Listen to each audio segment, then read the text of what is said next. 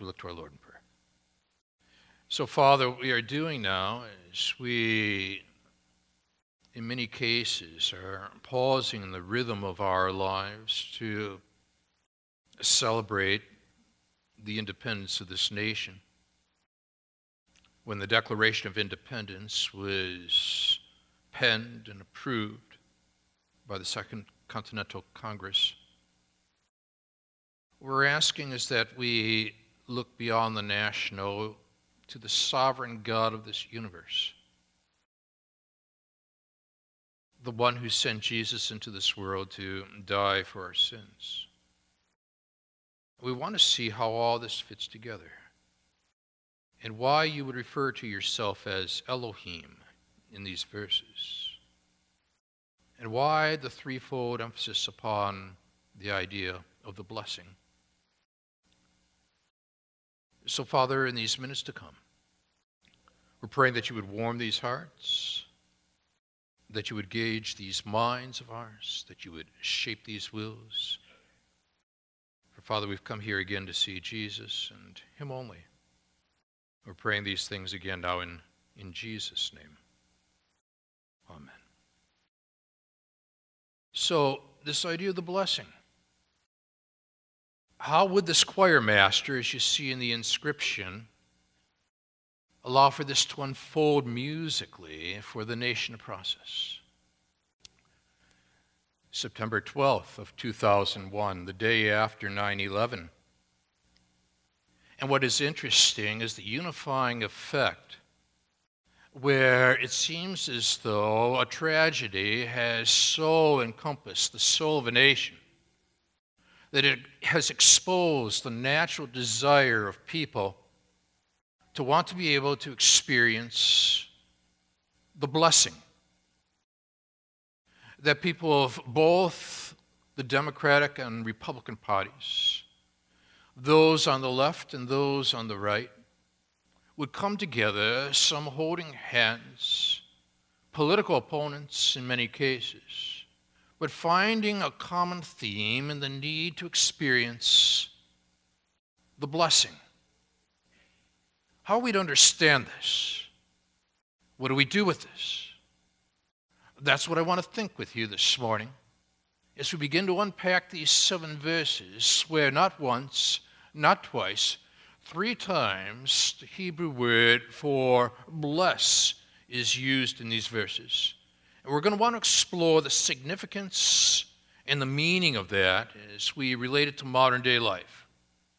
Now, with the 4th of July coming, and we're pondering the historical event of 1776 and the Second Continental Congress that gathered together to be able to pen primarily the work of Thomas Jefferson at this point and his skill in writing the Declaration of Independence there are three stanzas I want to draw out for us that I think capture the musical compositions found here. The number one, as we celebrate the blessings of this nation, I want you to join with me and first of all consider the scope and the source here, in this case, the source of our blessings. Because it begins not with may government be gracious to us, but rather may God be gracious to us. Now, he begins with G O D, God, not capital L O R D at this point, which is the personal covenantal name for God, but rather Elohim, brought into the English G O D as the name for God. Why? In the opening chapters of Genesis, where it speaks of God creating the heavens and the earth and taking us through the days of the creation historical experience, the word that was used to describe the creator of this universe was Elohim, G O D. But when you reach the point where humanity is to be created, he is not merely called Elohim, he is called Yahweh Elohim. He is called Lord God. So, why then does this psalmist begin with Elohim? This psalmist is looking beyond Israel at this point with regard to the whole matter of how can I experience the blessing, whether it be personal, national, or universal. As members of Congress on September 12th of 2001 saying, God bless America, whether they had processed this or not, they had gone to the source of the blessing by beginning with Elohim. God bless America. And what is fascinating to me is that that musical composition, God Bless America, was written by a Jew. Because in 1918, Irving Berlin, an Ashkenazi Jew, family made their way to New York. As they settled down in the Brooklyn area and beyond, where a major Jewish community can be found to this very day, in fact, he wanted to make a statement as World War I was beginning to unfold. And so, with his understanding of Torah, of the Old Testament, he penned those words that the Congress at that time of 2001 just sang. What is interesting is that in 1938, he revised the lyrics ever so slightly because World War II was breaking out, and he had his eye upon all of his Jewish relatives still back in Europe as Hitler's forces were marching forward, pondering the role of the United States in the midst of all this. He brings the Elohim into his musical composition. And now the psalmist likewise brings the Elohim theme into your life experience. And so, as Congress of that September 12th day, 2001, began with God bless America. What we find now the psalmist doing is challenging us. May God, he begins with God, Elohim, not Yahweh, God, which deals with the idea of the Creator God. Creator, which means then he is speaking at this point to people beyond Israel people such as in the United States of America, which forces you and forces me that just as God brilliantly in Genesis 1 and 2 moved us from Elohim to Yahweh Elohim, so likewise, even in the 4th of July celebrations, we take into account the idea that there's a design of this universe, not only when you consider the gravitational forces and everything held in order, but also consider the complexities of the human body, even complexities such as the use of the hand, the significance of an index finger. And you look at the Genesis account and you see that behind this design stands a designer. What he wants to do then is to take people who are becoming conscious of the design the Elohim principle and lead them to the Yahweh Elohim principle that this designer is personal, that you can know him through Jesus Christ, Savior and Lord. Notice furthermore, he goes on to say, May God be gracious to us. Be gracious to us. In your Bible, there are two forms, major forms of grace. There is what is known as, first of all, common grace, whereas Matthew 5 45 would remind us, well, in essence, the rain falls on the just and the unjust. In other words, we don't deserve that. Um, but he replenishes, he restores, he refreshes, unbeliever and believer alike, with the rains. But not only is there a common grace, there is also what's known as special grace, where at the cross of Jesus Christ, God the Father had sent God the Son into this world to die in our place for our sins and bring the blessing while Jesus Christ took the curse. God provides the blessing in this act of grace so that you and I would not have to experience the curse, but rather Jesus Christ did for us. Now you get to this word bless, and it's the Hebrew word berak. And it carries with it a primary meaning to convey a gift, a significant gift, by a very powerful word or utterance. A gift provided to an individual, a group, or a nation. Now, the question is where does that come from? I want you to see two passages of Scripture that serve as what we might call the foundational teaching for this psalm we're considering. And the first is in Genesis chapter 12, verses 2 and 3, where God had said to Abram, I will make you a great nation. Notice that he says, with regard to the themes of the hour politically in this land, he will make Abraham's seed great. He will make Abraham's seed a great nation. So we have to understand great has to be tied to grace. I will make you, it is God who is the source here, you a great nation. Now, notice the number of times the word bless appears. I will bless you, he is saying to Abram. Make your name great, so that you will be a blessing. But then he moves from the very personal and he expands it to the generational. And I will bless those who bless you. And with him who dishonors you, I will curse. And in you, all the families of the earth shall be what? Blessed. At this point, then, what God is doing is he's explaining where the blessing comes from. God. But furthermore, he is also communicating the channel, the conduit, the river of blessing, and it is Israel. That they will be a blessing to the nations.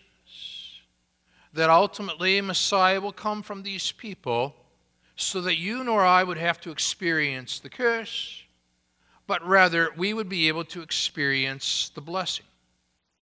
Now, the second passage, which is foundational to this, was what was known as the Aaronic benediction, found in Numbers chapter 6. And in verse 24, after the Lord Yahweh had spoke to Moses, saying, Speak to Aaron and his sons, saying, Thus you shall bless the people of Israel. You shall say to them, The Lord, in other words, Yahweh, I'll do it in Hebrew. Yahweh bless you. Yahweh berak you keep you. Yahweh make his face to shine upon you and be gracious to you. Yahweh lift up his countenance upon you and give you peace.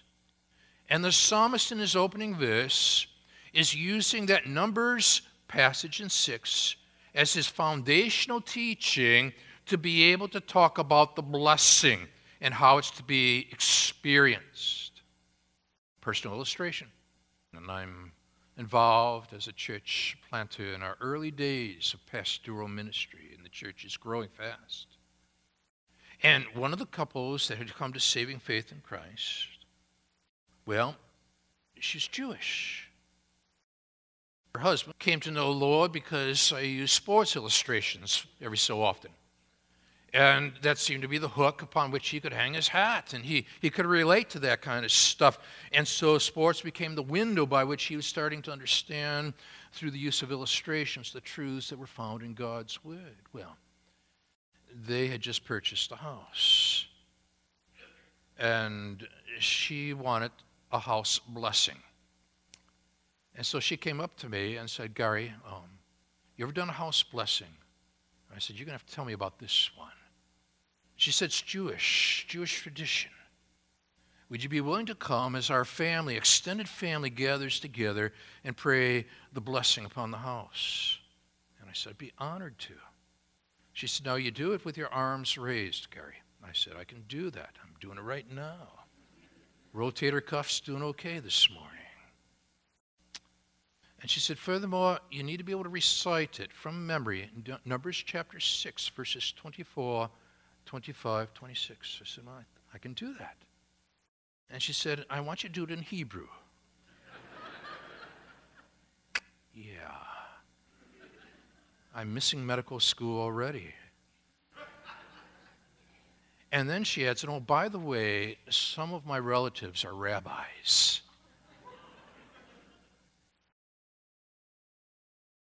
This was highly significant, you see, to the Jewish population because they understood that the blessing was made up of being placed upon the family units of the nation. And the belief within the family units would impact the nation as a whole. Ponder the significance of that if you're a parent. Ponder the significance of that even as you purchase a house. And you're asking God's blessing that this not merely a matter of living in a house, this is a matter of blessing upon a home. Now, the Jew understood this. And so you tie together now grace and blessing. And you ponder why then God speaks of Abram and his descendants as being not only recipients of, but conduits, channels of the blessing, until you realize that he was building off of the family units to impact through Israel the peoples of the nations of this world.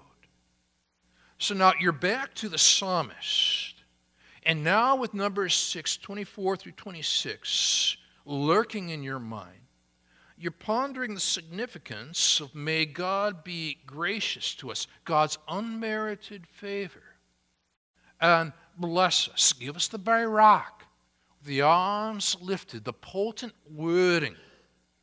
And then adds these words and make his face to shine upon us. The word shine was the very word that was used to describe the time in which Moses moved up into Mount Sinai and received the moral law from God. The moral law, the Ten Commandments, would serve as the universal foundation for both civil as well as ceremonial laws, the moral law upon which constitutions would be built, the law upon which judiciaries would have to ponder that there is a law above the law of their lands. And so now, when he came down, Moses, from the Mount Sinai experience, his face shone. Now, in the Hebrew, the idea of the one whose face shines is such that it captures our attention because it speaks of the idea of the presence of God within our midst. So much so that, that Solomon himself would be able to argue for this, press this, push this, when he wanted his people to seek God, put them him first, as they came before him seeking the blessing. May God be gracious to us and bless us. Make his face like the Mount Sinai experience with moral law being given, for people now to recognize the law above the law within their land as Moses would descend into the region below. He offers this musical word, Selah. Now, for you musicians, when you reach a particular measure where there is a pause, the pause in that measure is in Hebrew, Selah. That's your Selah. It brings a sense of a dramatic effect into the musical score. Now, what God wants you to do at this point, as we're moving into Independence Day celebrations, is to allow this morning to be your Selah. You pause and you ponder the significance of all that's occurring. And why is it that the day after 9 11, people of various parties would come together and find unison in seeking Elohim, God, bless America. And why would God sovereignly choose God bless America be penned from the lips, the mind, the heart, the soul of a Jew, Irving Berlin. After 9 11, I also pondered what Lee Greenwood put together. Previous to it all, but brought it back to force one day singing at Yankee Stadium. If tomorrow all the things were gone I had worked for all my life, and I had to start again with just my children and my wife, I'd thank my lucky stars. I wish I could reword that for him to be living here today because the flag still stands for freedom and they can't take that away. And I'm proud to be an American where at least I know I'm free and I won't forget the men who died who gave that right to me, and I gladly stand up next to you and defend her still today, because there ain't no doubt I love this land. God bless the USA.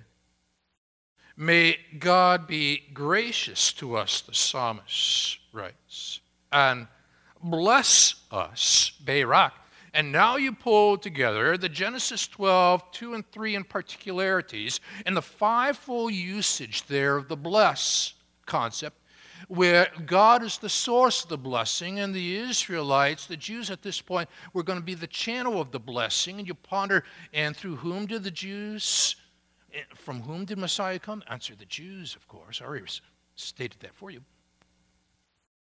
And you hit your Selah button. And you're reflecting upon this. And what is it within the heart of people where they are craving and longing for the blessing? Have you ever pondered the story of Jacob and Esau? They were conflicted. What did they have in common? Not only were they twins, they both had a longing for the blessing, the Barak. Jacob second in line deceives his father by appearing as Esau. He wants the blessing. He gets the blessing and leaves. Esau appears on the scene and he seeks the blessing. And his father now realizes that he has been deceived, but has already given a blessing. He will give what we might call a secondary blessing, a blessing nonetheless. But what did humanity have in common at that point within the microcosm of that household setting? The longing for the blessing.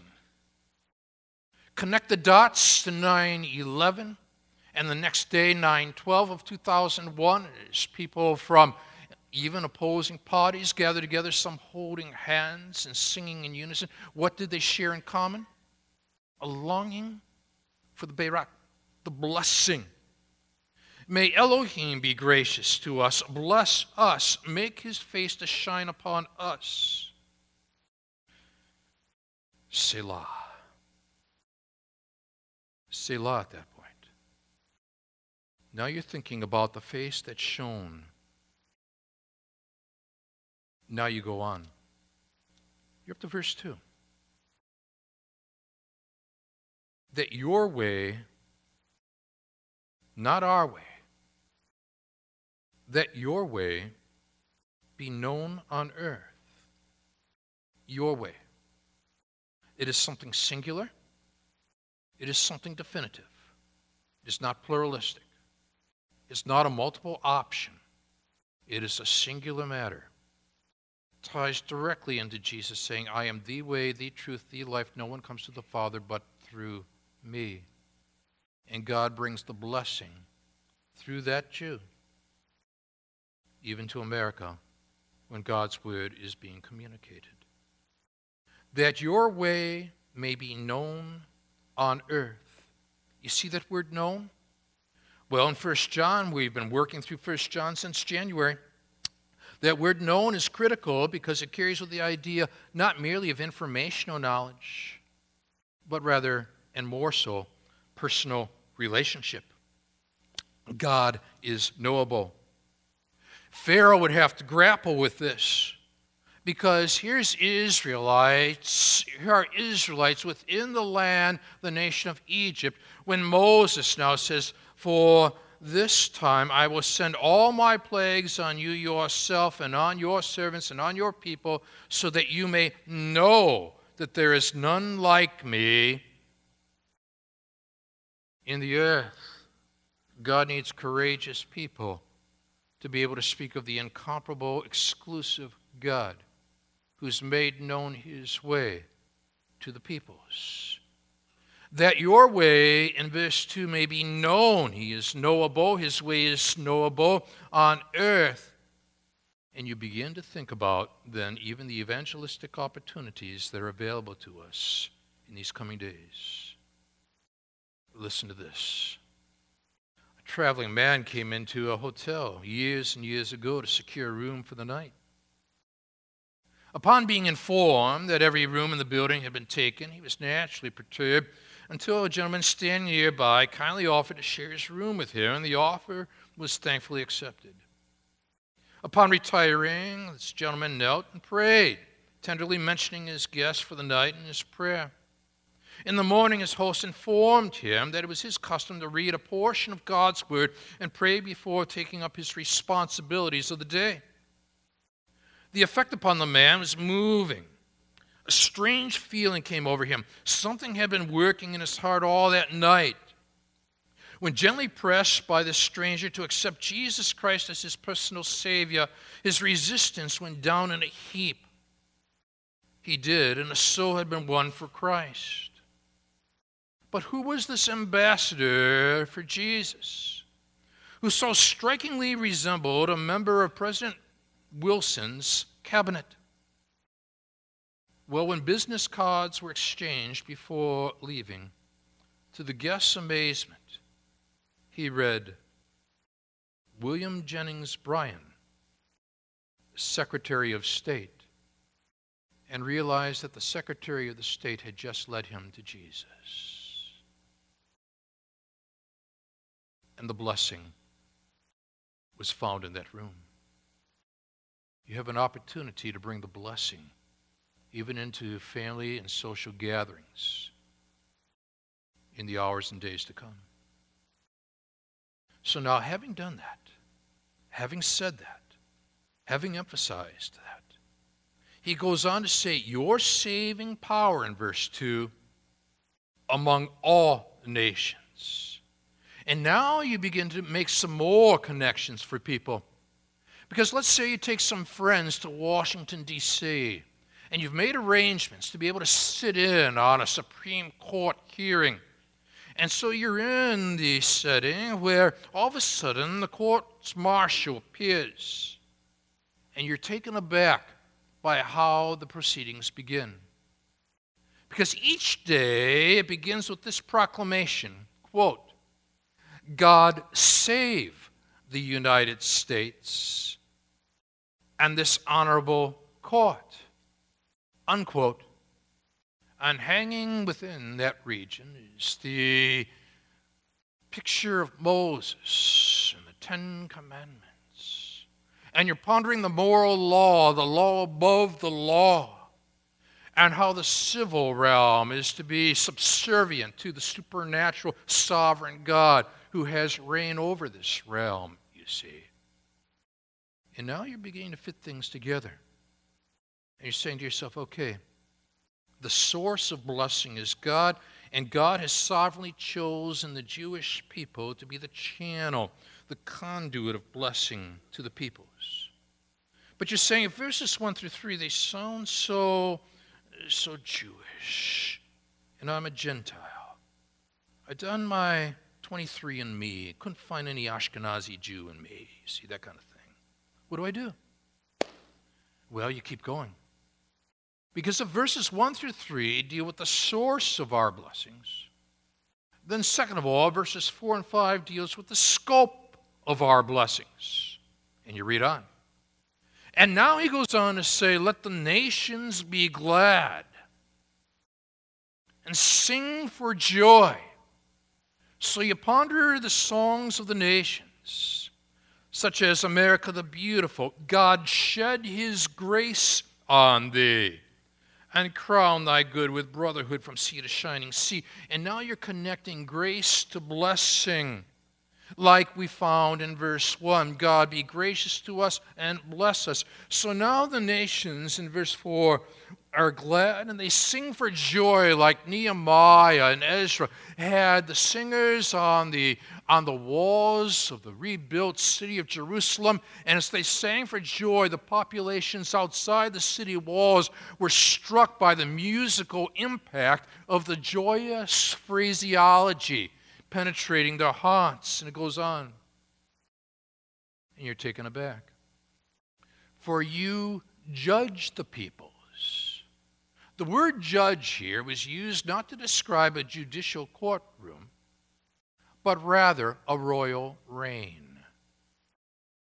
It describes the royal throne, not the judicial court.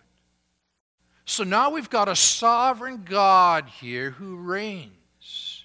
And he judges the people, he, he guides the people with righteousness, with equity, guides the nations upon the earth like the Lord is my shepherd, I shall not want. And He guides you and He directs you. And He makes things happen in ways that you cannot even begin to comprehend, which was the case for Cyrus. Cyrus. It's November 1953. Just a few months after leaving the presidency of the United States, reading from a biography now, when Harry Truman was brought to the Jewish Theological graduate school in New York to meet a group of Jewish leaders. Accompanying him was his good friend Eddie Jacobson, a comrade from his army days, a former business partner, and Jacobson introduced his friend, the former president, to the assembled theologians with these words, quote, this is the man who helped create the state of Israel. Unquote. And Truman quickly retorted, What do you mean, help to create? I am Cyrus. I am Cyrus. Now, a couple years back, we worked through Daniel, the book of Daniel. And in the book of Daniel, we saw how Cyrus, a Gentile, was used by God to have the Jews return to the lands of Israel. What was Truman doing at this point? Demonstrating his understanding of the Older Testament and God's sovereign plan, you see, for the Jews.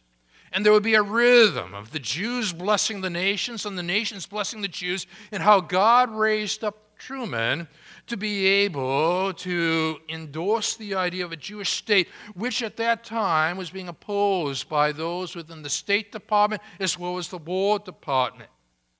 But when you begin to read very carefully what was occurring there and some of the statements being made, there was one who knew him well, Moshe Sharett, Israel's foreign secretary, who visited Harry Truman in 1952 and reported that Truman's view was the result of his knowledge and study of Israel's history. From the days of Abraham and rested on the promises made to the Jewish people in the First World War which must be kept. Because, in his estimation, the nations should bless Israel just as Israel was used by God to bless the nations. So, with in front of me Harry Truman's prayer journal. At the time of Harry Truman's baptism, Harry Truman wrote his prayer on a card. He carried it in his wallet, even in his presidency for the rest of his life with these words O Almighty and everlasting God, Creator, what I might add, Elohim, Creator of heaven, earth, and the universe, help me to be, think, to act what is right because it is right. Make me truthful, honest, and honorable in all things. Make me intellectually honest for the sake of right and honor and without thought of reward to me. Give me the ability to be charitable, forgiving, and patient with fellow men. Help me to understand their motives and their shortcomings, even as thou understandest me. Unquote. Ponder how God sovereignly positions people to bring the blessing and fulfill his purposes historically as well as spiritually. And how he could even use a Pontius Pilate and a Herod to bring about Jesus going to the cross to die for our sins. Is it any wonder in verse 5 then that the psalmist offers an invitation now? He extends it to Americans, so to speak, beyond Jewish quarters. Let the peoples praise you. O God, let all the peoples praise you. And now you see that the source of the blessing is God. God bless. But you see that the scope of the blessing goes beyond the borders of Israel to all of the nations, but Israel was to be the channel of the blessing. And Truman understood that as Israel was a blessing to the nations, the nations were to be a blessing to Israel. You pull all that together, and now you've worked not only through the source of the blessing in verses 1, 2, and 3, right? As furthermore, the scope of the blessing in verses 4 and 5, but you finally reach the climax, the supply of the blessing in verses 6 and 7. And I don't want you to miss this. In verse 6, in verse 6, it says, The earth has yielded its increase. God, our God, shall bless us. And you say, Well, Gary, what's so significant about that? The earth has yielded its increase. God, our God, shall bless us. Well, the opposite of the blessing is the curse. And in Genesis chapter 3, verse 17, unto Adam he, Elohim, said, Because you have listened to the voice of your wife and have eaten of the tree of which I commanded you, you shall not eat of it. Cursed is the ground. Let me say it again. Cursed is the ground because of you. In pain you shall eat of it all the days of your life. That is your econo- ecological, environmental challenge to this very moment. But what God is saying here is that through Jesus Christ, I counter the curse with the blessing. He took the curse on the cross so that we might experience the blessing of salvation. And someday, even though currently, as Romans 8 would remind us, the earth is groaning in anticipation of our Lord's return, the groan of today will lead to the glory of tomorrow based upon the grace of the cross of Jesus Christ. Do you see the richness of the curse, bless, tension getting worked out, past, present, future? The earth has yielded its increase. God, our God, there's your source. God, our God, shall bless us. God bless America. The Congress would sing the day after such a tragedy. So he reiterates in verse 7, using what's known as an inclusio in the Hebrew, because he began with the blessing in verse 1, he ends with the blessing in verse 7. God shall bless us. Let all the ends of the earth fear him. And the fear of the Lord is the beginning of wisdom. The fear of the Lord is the beginning of knowledge. And now you've got it. The source utilizing his channel, the scope outward to the blessings. Who, utilizing the Harry Truman type effect or the William Jennings type effect, bring it back, and then the supply of the blessing where the curse is countered. The blessing is found at the cross. And you see people who would other be politically opposed finding common ground in the longing for what is within the heart, true blessing.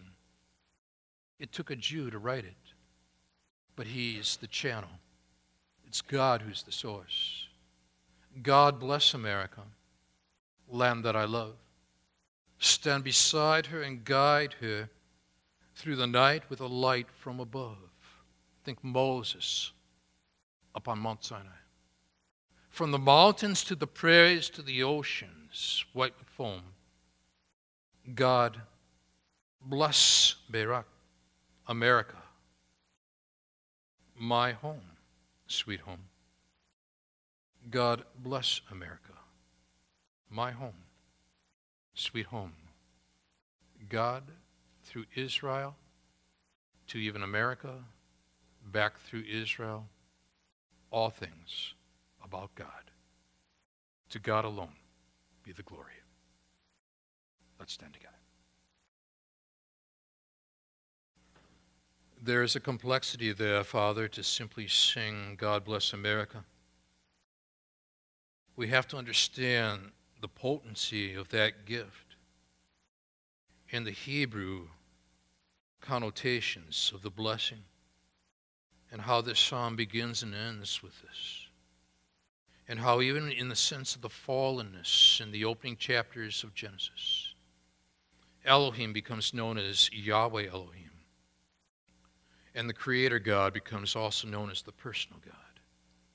And we can know God through Him sending the second member of the Trinity to die in our place for our sins, taking the curse that we might experience the blessing of eternal life in Jesus alone. If there's anyone here who's come in this second service who might be secularly minded or religiously curious, but at this point has not put faith and trust in Jesus, may they look at the condition not only of this world, but the condition of their heart. Speak to that heart and remind them that they have deep within that heart the longing for true blessing May they now put faith and trust exclusively in Jesus Christ as Savior and as Lord. To you alone. To you alone receives the praise and the glory. In Jesus' name, amen. God bless you.